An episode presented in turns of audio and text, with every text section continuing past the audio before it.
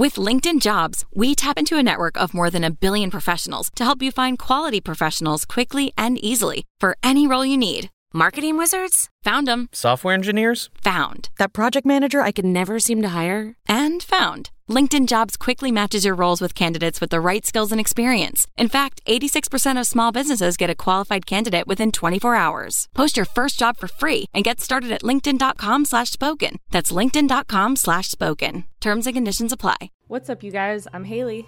And I'm Andrea. And this is Inhuman, a true crime podcast.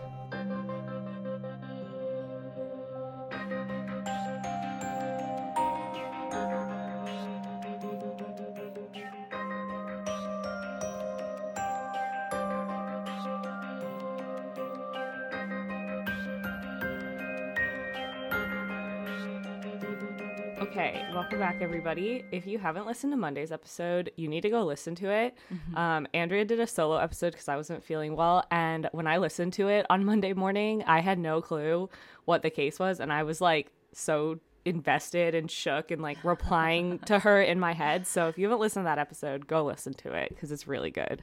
I was really surprised because so many people responded about that case and like how crazy it is. We even got an email about it from Lisa, so shout out to Lisa for that. But yeah, I might have to dig and find some more cases similar to that because there was a good a positive feedback of sorts. Yeah. no, it was crazy. And it's kind of like like you were saying, it's like different than what we normally do, but it was kind of nice, a little bit lighter, good story. Palate cleanser, yeah. Yeah.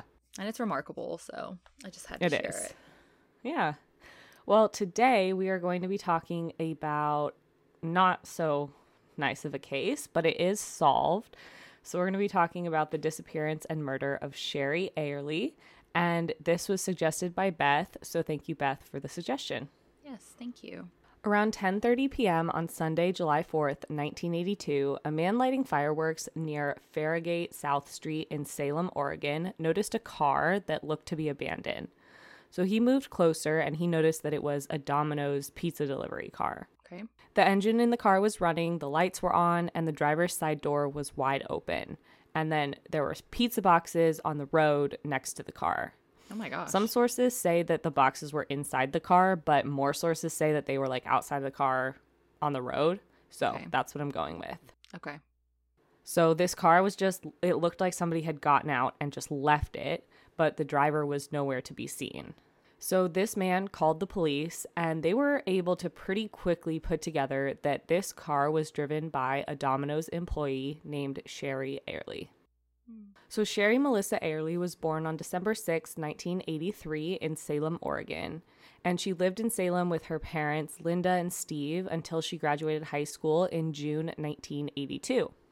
And after graduating, she decided to move into an apartment with her cousin because she, you know, wanted to be independent now that she was done with high school.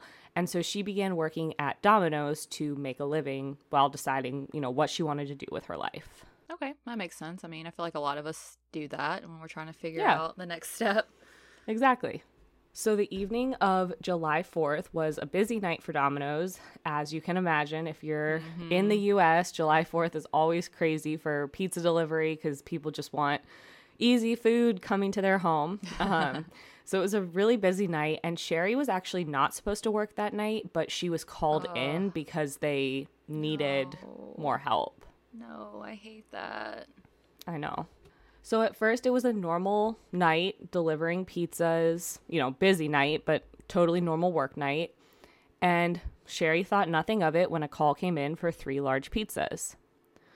So this caller gave a phone number and an address on River Haven Drive South. So Sherry left Domino's at 9:30 p.m.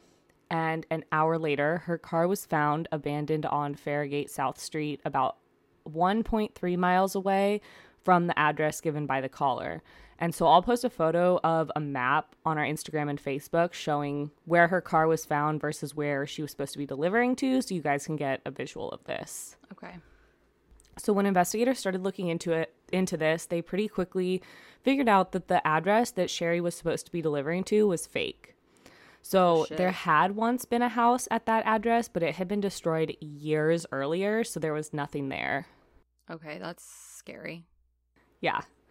The phone number for the order was for a local hotel, so hmm. didn't lead to anyone. yeah. And the caller had given a fake name, so they had no clue who, who had actually placed this order. So investigators found a footprint across one of the pizza boxes, and then they found Sherry's hat a few hundred feet away from the car. But other than that, there was no sign of Sherry. Okay. Searches for her began immediately. Friends and family joined in ground searches. There were search dogs, helicopters, everything they could to try to find Sherry. And it was pretty quick that this all happened. You know, she, her car was discovered. They pretty quickly figured out that it was hers, that she was supposed to be delivering a pizza to a fake address, and they started searching for her. So it didn't take long. That's good. Investigators shared information about two vehicles that had been seen in the area around the time Sherry was there. So these were a dark Monte Carlo and a lime green pickup truck. But other than that, they had no eyewitnesses and no other information. And there was a $6,000 reward set up for information, but nothing that came in led anywhere, and Sherry was not found. Okay. So, of course, several theories developed pretty early on. The owner of the Domino's that Sherry worked at initially speculated that she had left voluntarily since she like wasn't found. Yeah. They were like, well, maybe she just wanted to leave. No. But investigators and her family and much of the public were adamant that that was not the case and that foul play was involved, especially Yeah. with how the car was just abandoned on this road. The door was Like, open. Like Yeah. None of she didn't take any of her belongings with her. Like there's no way that I hate that when they just just automatically away. assume that. Yeah. Even though all the evidence points to foul play. Yeah, I know. it's wild. I wonder if like the Domino's owner was and this is just speculation on my part, but I wonder if they were trying to be like, well, it's not like our fault, but nobody's to blame Domino's Yeah. cuz it's not I mean, maybe all delivery places should have some sort of check to make sure that the address they're going to is a house, but like It that's not anybody's fault. They yeah, exactly. yeah, so So yeah, there was another theory that robbery was what caused this, but that Yeah. was ruled out because at the time Domino's drivers were known to not carry much cash and nothing was taken from the car. So they were like, no, this wasn't a robbery. okay. By August, investigators were really looking into their first suspect. So this was a man named Daryl J. Wilson. And Wilson's sister in law, Dawn, worked with Sherry's mom. So a small connection, but nothing major. And Wilson initially denied even knowing Sherry, but then he later admitted that he had met her once at a party. That's that's always suspicious. Like just be upfront or everything's Yeah. gonna point guilt at you. Yeah, like they're going to figure it out. Come on. And then when they find out you lied, you look even guiltier. Mm-hmm. So, on the night that Sherry disappeared, Wilson was reportedly camping at Elkhorn Lake, which Lake, which was about 46 miles east of Salem. But witnesses report that he was gone from the campground from 6:30 p.m. to 3:30 a.m. that night. And so they were kind of like that's kind of weird because she that's around when she disappeared. Right. And also, he had a truck that closely matched the description of the truck the police had shared.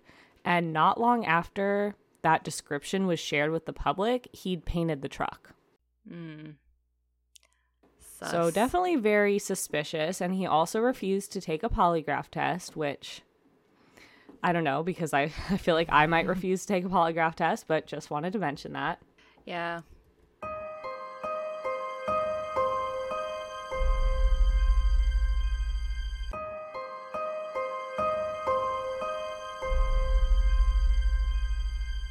Now, Wilson also had a connection to another missing girl.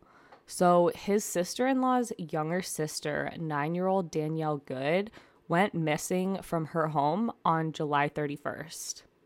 Oh wow. And he was a suspect in that as well. And he was, I guess, eventually ruled out, or they just never. So, she was found in February 1983, seven months after she disappeared. She was dead. She had been No. murdered. And she was found off of a rural road in Salem. And police immediately suspected Wilson. But to this day, her murder remains unsolved. Oh shit.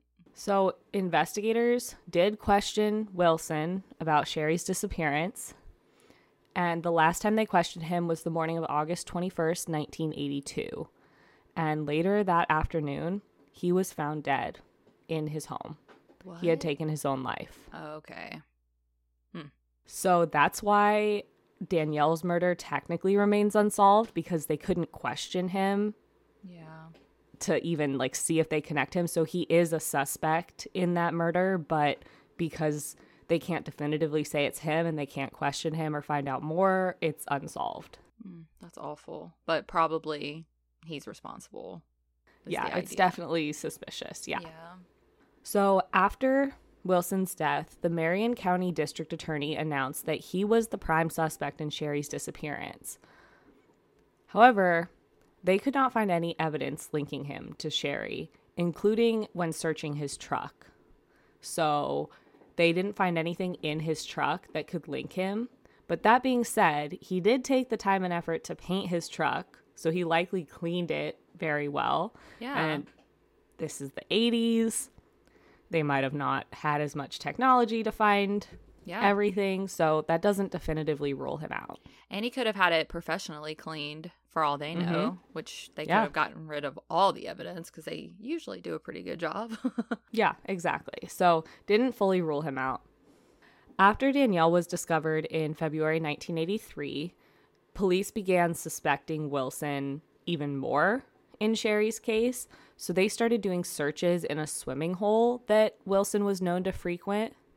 But again, nothing was found. And he remained a suspect in Sherry's disappearance, but they couldn't definitively link him, and he was no longer alive to continue questioning, questioning him. right. So he was still a suspect, but they also started looking into more theories because there wasn't anything linking him technically other than a couple sort of circumstantial, but even that circumstantial evidence is shaky. Right. In 1983, the Marion County Sheriff Detective Jay Boutwell theorized that Sherry may have known her abductor. So they speculated this because of how her like car door was open and her car was left running, so maybe she got out of her car. And they speculated that she may have been killed because she knew too much about something, possibly related to drugs. Okay. So the other reason that they thought that she knew her abductor was because the car, the parking brake had been set on the car. So if somebody had like gone up to her car and pulled her out, the parking brake wouldn't be set. She would have just been pulled out. Yeah. But because it was set, it was believed that she like pulled up, parked, and then got out of the car. Okay. But despite the speculation, there were no real leads, and by 1985, Sherry's case was going cold. She was presumed dead, and her family began to accept that fact, and they placed a memorial in the place where she was last thought to have been. And I'll share a photo of that to our Instagram and Facebook as well, because it's beautiful. And unfortunately, Sherry's case remained cold for the next 20 years. Dang. So, over that time, there were new leads that were being followed up on, but the case was practically untouched from 1985 until 2005. So, at in 2005, the Marion, Marion County Sheriff Department had recently started a new cold case squad. So they decided to reopen Sherry's case. You know, it had never been officially closed, but it Right. basically wasn't being investigated anymore. So they reopened her case and they were determined to find out what had happened to her. So they began conducting interviews and following up on both old and new leads. So they basically were like investigating from the start. They didn't take anything that was done in 19 in the 1980s as this means this suspect is completely out. Right. And that's when they came across a new suspect that had never been, well, had kind of been looked into, but I'll talk about that in a minute. Okay. And this was a man named William Smith. So, William Scott Smith, a poor excuse for a human, was born on April 26, 1959, in Portland, Oregon. He dropped out of high school, and by the age of 18, he was unemployed and getting into trouble with the law. By, or in 1978, he was convicted of his first crime, menacing charges, which is basically like threatening someone. There's Okay. more to it, but that's basically what it is. That same year, he was convicted of second degree burglary in Salem and he was sentenced to one year in prison. The next year, after being let out of prison, both Smith and another man were accused of second degree sexual assault, but Smith was ultimately acquitted and his accomplice was the one that went to jail. In 1981, William Smith was in Boise, Idaho, where he was convicted of indecent exposure. Ew. And by the next year, still in Idaho, he was questioned about the unsolved murder of 14 year old Lisa Chambers. And so, after being questioned about this, he decided to leave Idaho and return to Salem, Oregon. And he was never connected to Lisa's murder. Okay. But he was back in Salem, Oregon, and Sherry disappeared from, in, from Salem in July 1982. On February 19th, 1984, seven months after Sherry's disappearance, 21 year old Rebecca Ann Darling was reported missing. So she had been working overnight at a Circle K store, and when her coworkers showed up in the morning, she wasn't there. So her car was still in the parking lot, and her purse, keys, and coat were still inside the store, but she wasn't there. So this immediately indicated that she didn't leave on her own. Right. There was no sign of a struggle inside the store and nothing was stolen. So the only thing missing from the store was Rebecca. A search for Rebecca immediately began, but no sign of her was found. And she had essentially disappeared in the middle of the night, and nobody knew what happened to her. Just over a month later, on March 25th, a farmer was tending to his cows along the Little Pudding River when he spotted a body. Hmm. So, this body had been severely decomposed after being in the water and getting stuck in some brush.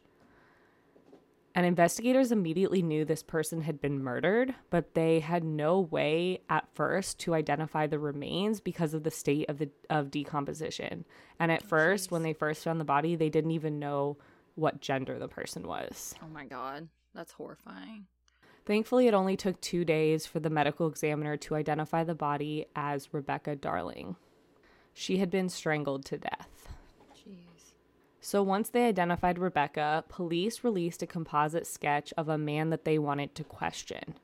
So this man had talked to Rebecca three times during her shift on the day she disappeared. He was like, kept talking to her. He asked her name, hmm. but they had no way to identify this man. So that's why they created the composite sketch. Right. Three weeks after Rebecca was found, another young girl in the area went missing. 18 year old Catherine Redmond was a freshman at Willamette University in Salem, and she had left a frat party at around 2:15 a.m. on April 7th.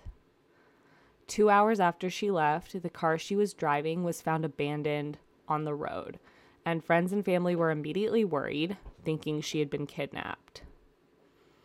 Searches for her began, and unfortunately, four days later, her body was found in a forested area outside of Salem, and Catherine had been strangled and sexually assaulted. Oh my gosh. So, witnesses reported seeing a late 1960s Pontiac station wagon in the area where Catherine's car was found around when it was abandoned. abandoned. And another witness reported being hit by a similar car a few days earlier.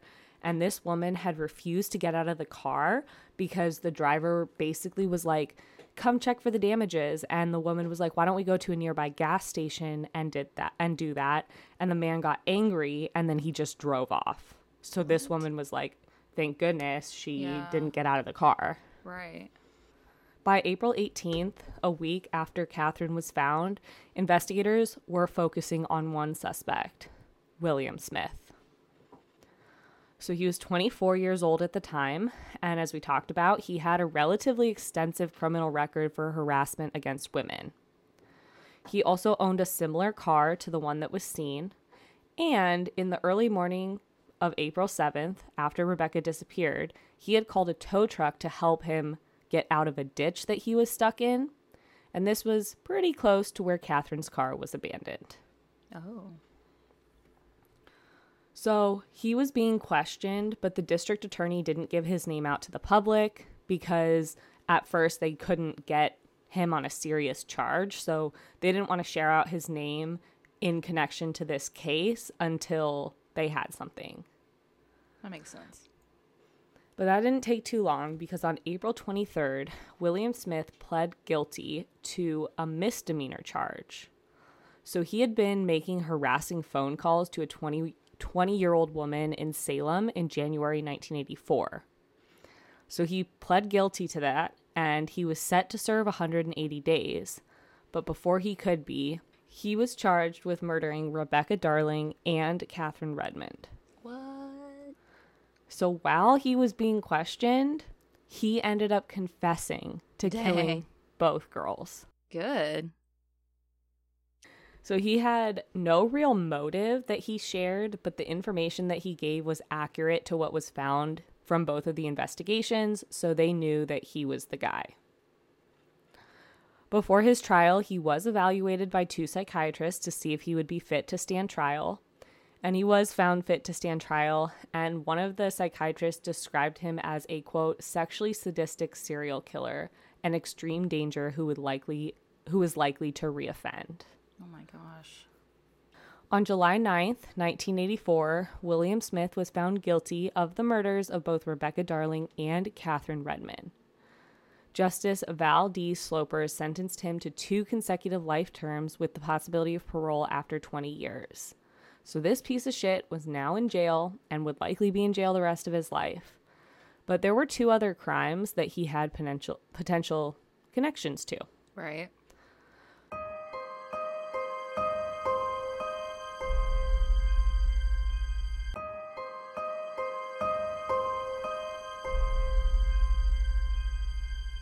So early on in the investigation into Sherry uh, A- Eyerly's disappearance, William Smith had actually been on investigators' radar.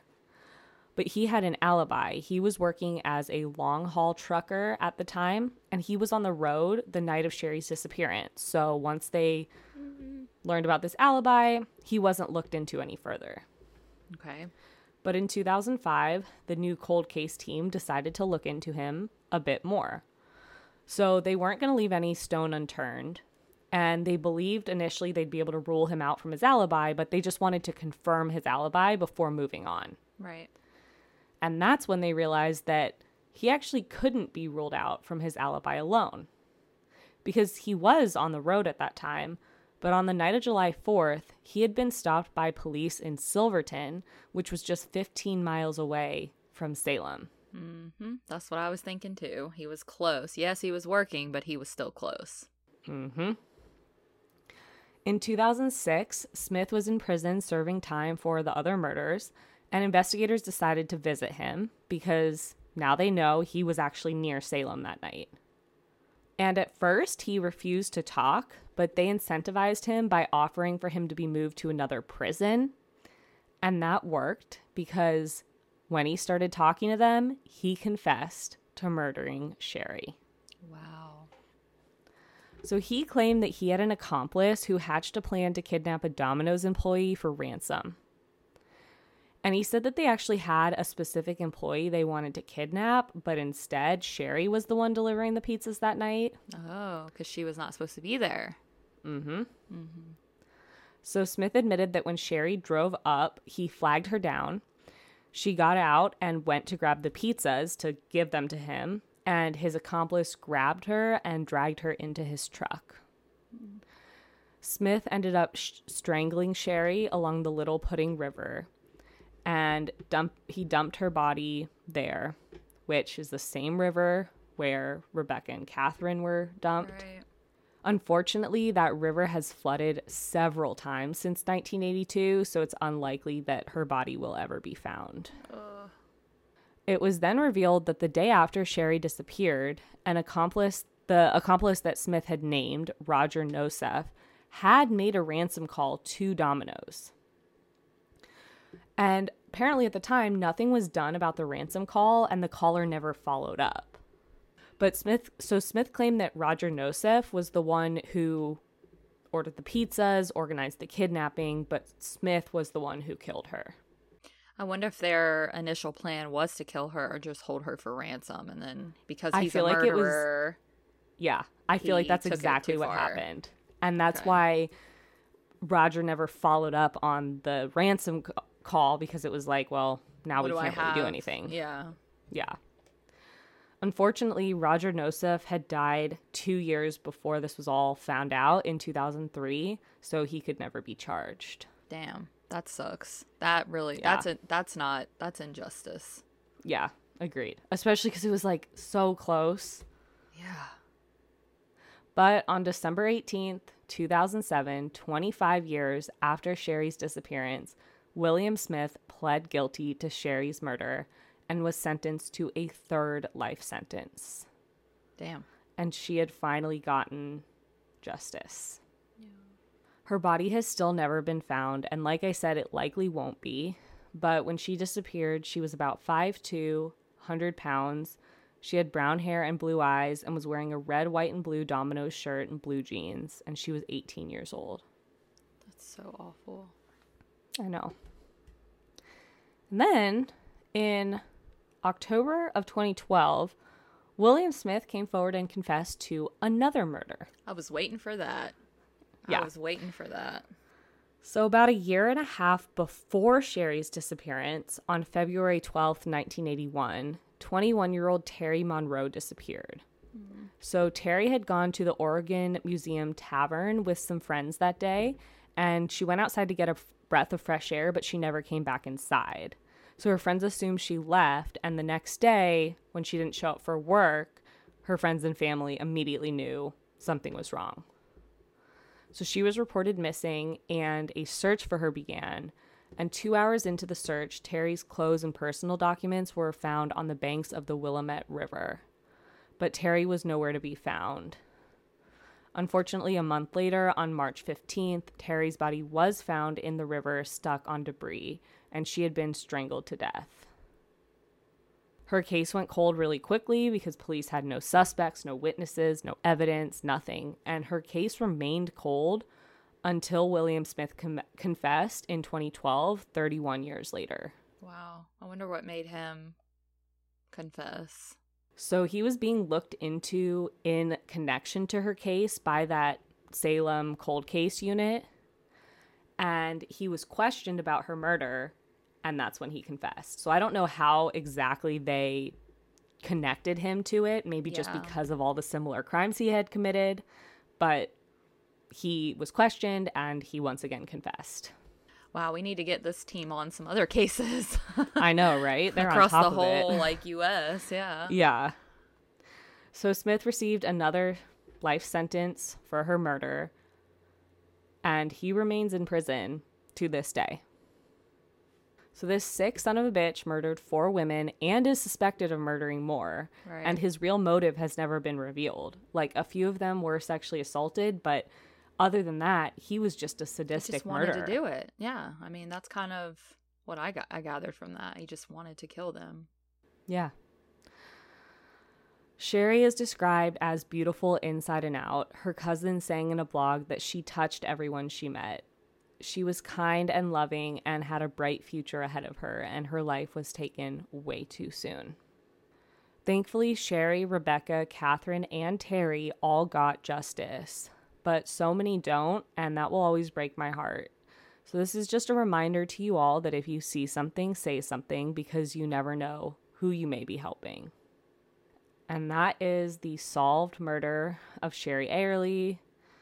And it just is so heartbreaking and so frustrating that it took so long I to get justice for her and that the other person involved couldn't be convicted, but at least somebody was, and at least her family knows what happens, even though her body will likely never be found. And I guess they never connected the original person or suspect that that committed or that killed himself. Yeah, They they, never never, were. Yeah. No, and they kind of, after his death, I think they kind of started moving on from him since there were no connections. Yeah. But he is believed to be the person who killed nine year old Danielle. Right. But Okay. unfortunately, because he's dead, he can't ever be charged. Yeah. It's so heartbreaking, but you know, we have to keep fighting for justice. Sherry got justice 21 years later, Terry got justice 31 years later. So it just, you know, there's there's always hope and these cases you just never know what can be solved. So Thank you all so much for listening. We will catch up with you on Monday. And until then, keep it human.